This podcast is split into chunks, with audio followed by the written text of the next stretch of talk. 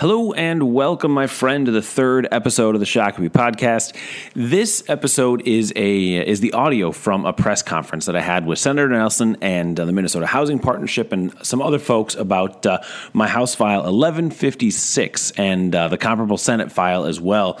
And this is a press conference, and the bill will um, take and create a pool of money in the Department of Housing to fund and push affordable housing in the state of Minnesota. And so it's uh, private money that gets leveraged with a tax credit to go into and invest in affordable housing throughout the state of Minnesota. So that is new affordable housing, maintaining existing affordable housing in Duluth, in Shakopee, and, and wherever the projects are necessary. And it's a really, really good bill that would do a lot of good to uh, help meet the need for 300,000 affordable housing units that we need in Minnesota by 2030. And here is the audio from the press conference from last week. Thank you so much for joining us today. My name is Elizabeth Glidden, and I'm the Director of Strategic Initiatives and Policy with the Minnesota Housing Partnership. The Minnesota Housing Partnership is a 30 year, 30 plus year old nonprofit organization that focuses on improving conditions of home and community. We do our work through three primary avenues. One is original research, which we are about to uh, learn more about today. Two is through policy and advocacy, focused primarily on work at the state level. And finally, we also provide technical assistance throughout the nation that is targeted to rural communities and native communities.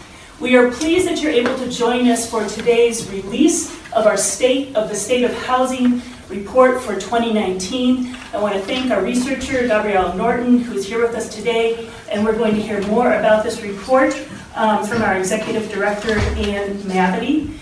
At following uh, that presentation, we will hear some reaction uh, from Rochester community and then also talk about proposed solutions to address our need for significant additional investment in housing. And I'll lead us through the day, but uh, Ann Mavity, our executive director for the Minnesota Housing Partnership, is here to discuss the report's release. Hi, I'm Ann Mavity. Minnesota's lack of affordable housing is impacting every sector everywhere in our state. And this lack of affordable housing is already negatively impacting our job growth and economic development in communities from International Falls to Rochester, from Stillwater to Moorhead. We need public and private investments in affordable housing to make Minnesota a place where people have homes they can afford and in close proximity to the jobs that they have. Every two years, the Minnesota Housing Partnership creates the State of the State's Housing Report to benchmark progress at the state, regional, and county levels. And in addition to spotlighting key trends like the gap between the cost of housing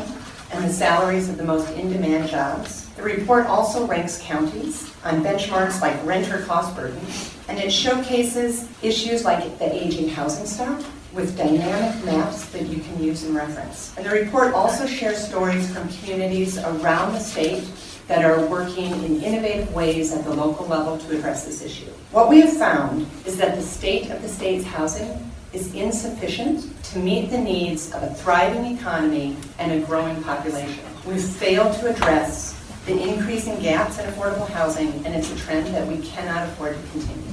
As legislators make critical decisions about affordable housing and programs across Minnesota, this report provides a comprehensive and compelling benchmark and networks and in, metrics and information at both the state, regional, and county levels. So the major takeaway from this report includes that the lack of affordable homes impacts every county, every sector, every household in Minnesota. And this impact is particularly severe for households for people of color and indigenous people, for Minnesotans at the lowest income levels, and for our older uh, neighbors in here in Minnesota. There's five findings I want to highlight in the State of the State's Housing Report. First, Minnesota has the highest proportion of cost burdened households in the Midwest, and that number is growing. Nearly one in four Minnesota households are paying more for their housing than they can afford. And that means that it's likely that they're having to make really difficult decisions on what to pay for at the cost of food and medicine and transportation. And that's not a sustainable trend for our communities. Racial disparities persist in housing. 40% of households of color are cost burden compared to 23% of white households. And Minnesota has the unenviable rank of being among the worst in the nation for the racial disparities in home ownership. The gap between housing costs and income is growing, and the people at the lowest income levels have the most significant barriers. Since 2000, median rent has increased 13%, while median salaries has decreased 5%. And that growing gap means that more than 111,000 households don't have access to affordable and available affordable housing. Minnesota's top in-demand jobs don't pay enough to afford housing. Only one of the seven most in-demand jobs in Minnesota pays enough to afford a median value home. And this means that hard-working Minnesotans who are working full-time and more may not be able to afford an average two-bedroom apartment to rent or a median home. And high housing costs continue to put Minnesota seniors at risk. 57% of all senior renters are paying more than they can afford for housing. They are cost burdened. And more than a quarter of senior homeowners are also cost burdened. And this trend is only going to grow as our senior population grows as well. Because our homes impact every aspect of our lives, these concerning trends that are highlighted in the state of the state's housing affect all of us. And it's clear that for Minnesota to address this deep need for affordable housing requires innovation and collaboration and investment across all sectors, across all constituencies, and all levels of government, public and private. There's no one single solution, but there's opportunities to address this, and it's within reach of us right now, and it's up to us to seize those opportunities together. Thank you. Thank you, Ann. And we wanted to share some community's perspective with you, and so we've invited Steve Borkhardt, who's with the Coalition for Rochester Area Housing, to meet, make some brief comments, and he's joined here today by two of his colleagues, uh, David Dunn from Olmsted County and Olmsted County Commissioner Sheila Kiscaden. Steve. I won't repeat a lot of the data that Ann provided, other than to say that Olmsted County and Rochester is no different than the rest of the state. Indeed, maybe even a little uh, more urgent as a result of the rapid economic growth we're experiencing. And what she said, particularly towards the end, about the importance of collaboration and that we need everybody in. We need all different sectors of our community. Government isn't going to solve this alone. We know that private developers can't build to the price point that we need. In Olmsted County, in Rochester, in the last five years, we have created, get this, 5,556 apartments. That seems huge, doesn't it? Less than a thousand of them are price pointed for people making 60% of area median income. Fewer than 200 of them are priced at somebody making 55% of median income, and fewer than 50 are priced at people for people making uh, half of area median income or $35,000 a year. And 36% of the households in Olmsted County have a gross annual household income of $50,000 or less. 25% of the households are at 35,000 or less. So there's a little data to, to, get you going. This is a dire issue, and we have to bring more revenue streams, more resources to the table so that we can accomplish this. We will accomplish it because we will not have the economic growth we need. We will have a ceiling on our ability to attract employees to our communities, to grow our businesses if they don't have a safe, stable place to live and raise their families. So I really applaud this bill. It's another arrow in our quiver to bring additional resources to the game so that we can create the housing at the price points we need to serve the workers that are providing the essential services that we all rely on today. Thank you so much, Steve. Well, I think one of the important pieces of information is that we have good options on the table this legislative session that are here to make a difference in the need for affordable homes for all Minnesotans. And one of those options is uh, the tax credit contribution fund for affordable housing. This is a bipartisan solution that has uh, uh, leveraged by uh, public-private partnerships that it is incentivizing. We're proud to have a number of lawmakers here in support of this proposal, this bill.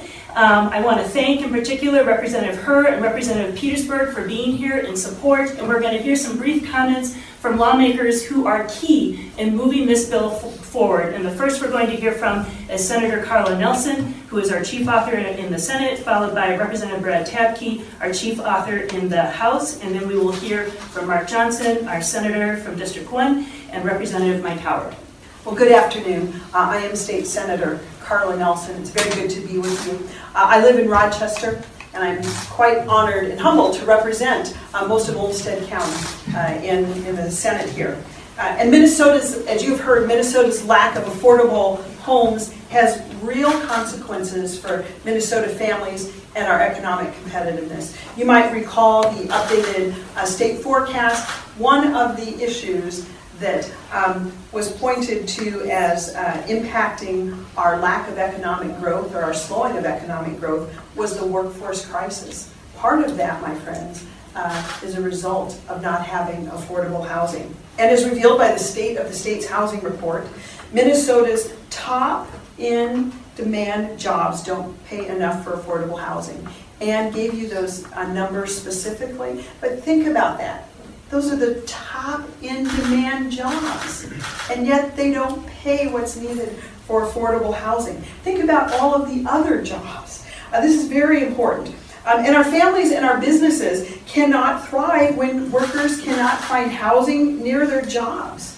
And as I alluded to, employers cannot attract talent. Without decent, affordable housing, workers live paycheck to paycheck, sacrifice wealth building, and savings, and they miss out on opportunities. And as you might know, I'm the chair of the uh, Education, Finance, and Policy Committee in the Minnesota Senate, and a former teacher. And as you know, our state invests heavily in education. It's critical. Those children are our future. We do that to make sure that all children have a world-class education so that they can thrive and that our communities can benefit from an educated workforce.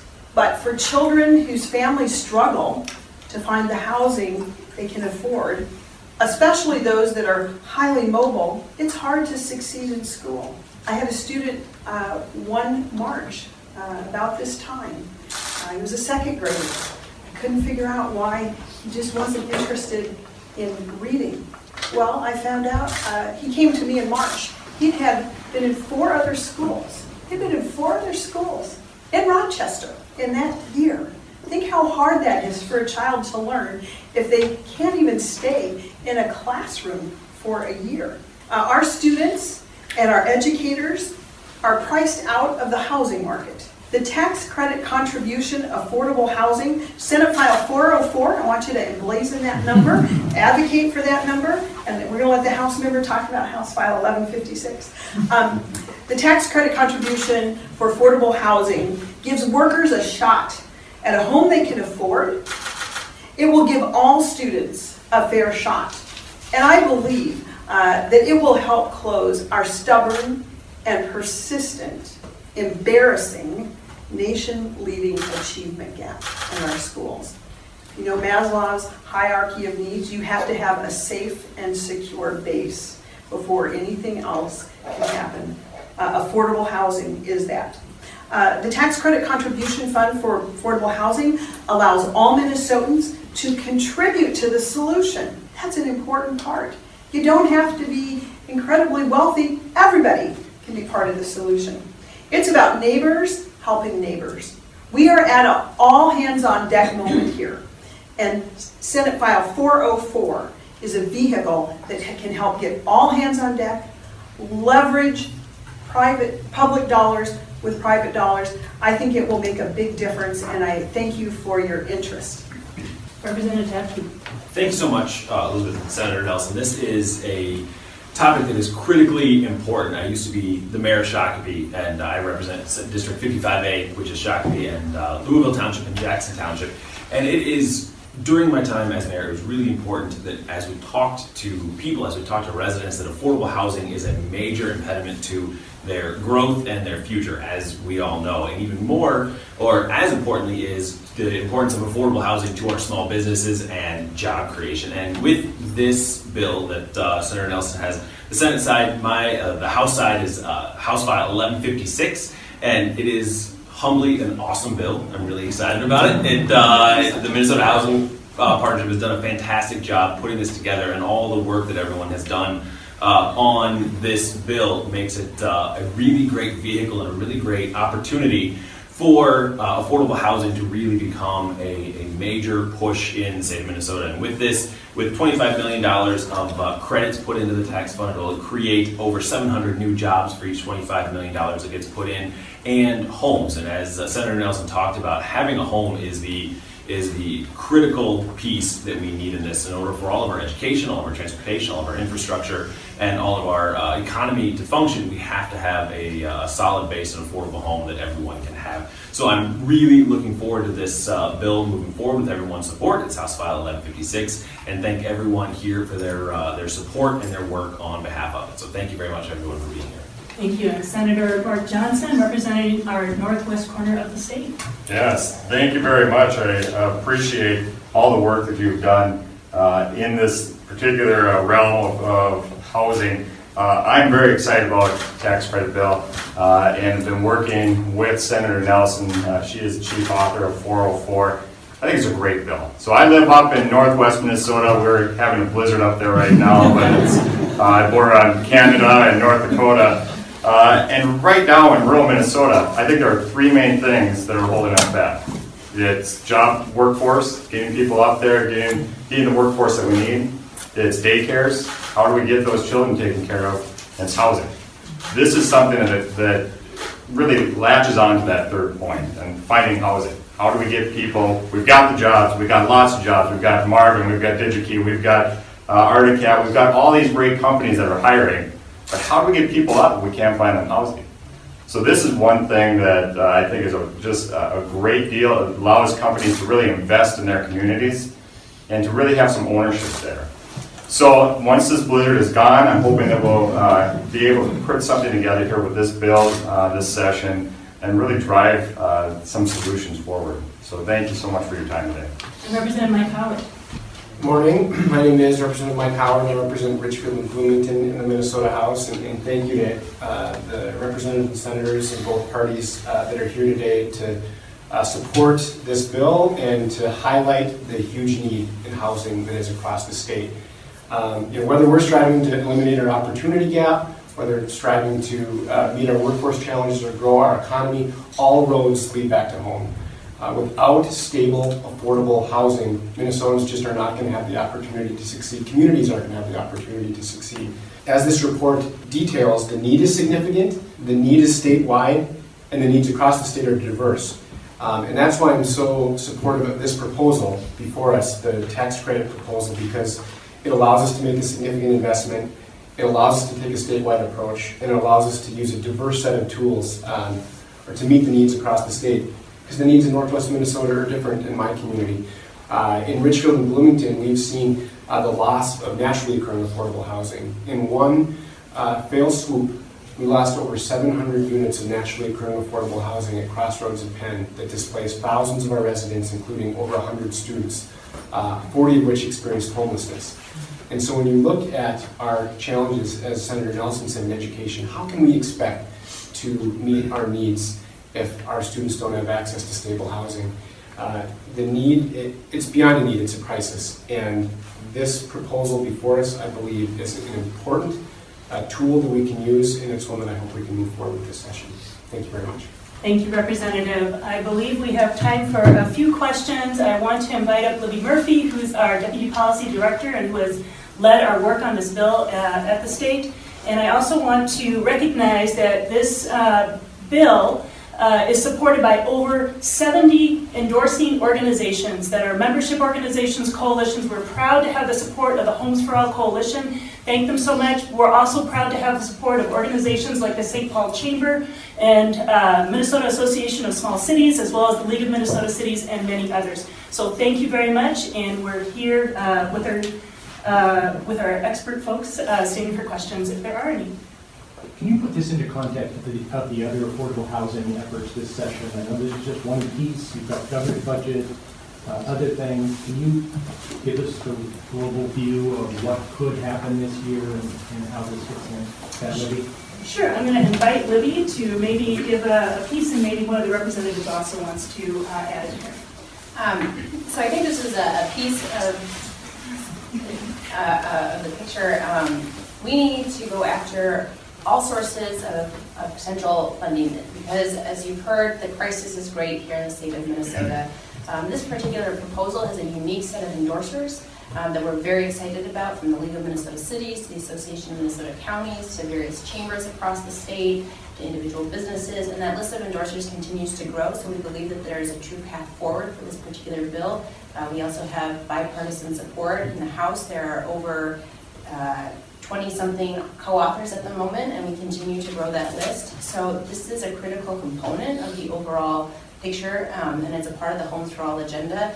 And we do feel that this session, there is a path forward for this particular piece of legislation. I'll let um, the lawmakers also speak to, to to that question. Well, I, I would just add a, a couple things. Um, so there is, there are very broad packages out there because it's a very big issue. Uh, the reason that I'm really uh, focused on this particular bill, the um, affordable housing tax credits, is one thing that we know is that government needs uh, continue to grow well beyond government resources. And uh, a couple weeks ago, I was speaking at the Humphrey Center, and I was reminded of John Brandl, who founded the Humphrey Center, and the report that he actually re- released um, several decades ago. But what I would say, it's even more true today than it was then. And that is the fact that government uh, does not have the ability to meet the growing needs, the growing demographic needs that we are seeing and that we will see in, in, our, in our state. And we must start uh, leveraging private dollars and making our public dollars go further. And uh, Senate File 404 uh, does that. Uh, and it brings in those uh, private dollars, so it does leverage dollars. So um, there are many proposals out there, and that's one reason why I think this particular uh, proposal is unique. And, and maybe someone else can speak to the many other proposals that are out there as well. Thank you. Yes, there are, as we all know, that this has become uh, to crisis levels of, of affordable housing has to have solutions, and there are many different ways where we can approach this, and there are many great ways where uh, how, this uh, issue can be tackled.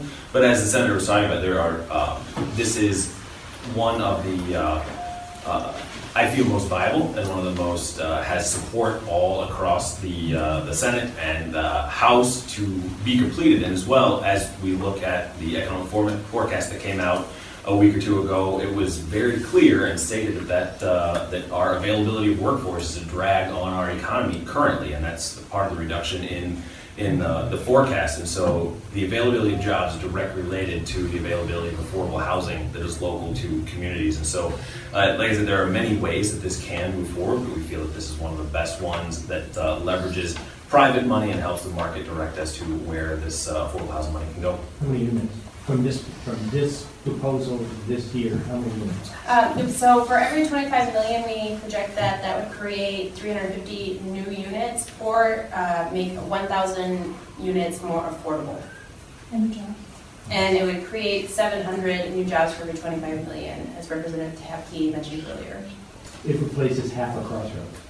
Um, I will mention that that is why the pre- preservation of our naturally occurring affordable housing is so vital for that very point. Um, And this is a tool that we can utilize uh, to, to do that. Uh, We can't just build our way out of our affordable housing crisis. We have to preserve our occurring affordable housing as well. Um, I'll also just say to, to Representative Howard's point, um, if we had a tool like the tax credit contribution fund, there was community support to step in to save the crossroads, um, and to make sure that those families were not displaced and maintain the affordability of the housing. There were no other, um, immediate interventions available to the community at the time. Had the tax credit contribution fund been a, a vehicle to engage the community in saving those units and making sure that those households would be able to maintain their housing, crossroads may not have happened. We may not be talking about that because it may, it may not have been an issue in that community, so. Uh, My name is Julie Kiskade, I'm an Olmsted County Commissioner, and I serve on the Coalition for Rochester Area Housing, and been working in housing arena for the last couple of years. I want to show you a little bit more of a, of a story, not specific to the broad array of the $400 million that are being sought. But government, as has been said, is not, cannot solve the whole problem. And in fact, a lot of our issues are a competitive advantage as a state and our lack of affordable housing for workforce. Government tends to work with the people who are the lowest income Minnesotans, the greatest, people in greatest need because of income, because of disability, because of age. That's where we tend to focus our dollars. And a lot of the proposals before the legislature are for that kind of housing with services, subsidized housing, eviction kinds of things. But what we, what we as employers have is how do we have a competitive advantage? We're losing our competitive advantage for affordable housing. And there are employers around the state, like DigiKey, who are working with their own workforce to try and make housing affordable, to be attractive as an employer to the state of Minnesota. Tell you a little story about a manufacturer in Dodge County, Minnesota, who uh, is no longer a locally owned company, but is uh, having trouble getting workers. And so they have a high turnover, and they're bringing workers in from elsewhere and putting them in residential hotels. They can deduct that cost. Wouldn't it be great if they could deduct the cost of building housing for that workforce and then have greater retention of that workforce? And that's what this offers that none of the other proposals do. The ability to build for the competitive advantage and the workforce needs throughout the state of Minnesota, probably particularly in greater Minnesota. So um, I know there may be other questions. I believe there may be another event scheduled immediately after this, so I just want to respect the time, and this room probably needs to be cleared out quickly, but folks may be available for additional questions outside the room. Thank you very much. And that's the news conference audio from our uh, affordable housing press conference. And so you can learn more about this bill by visiting www.house.mn slash 55A. Thank you so much for listening and have a great day.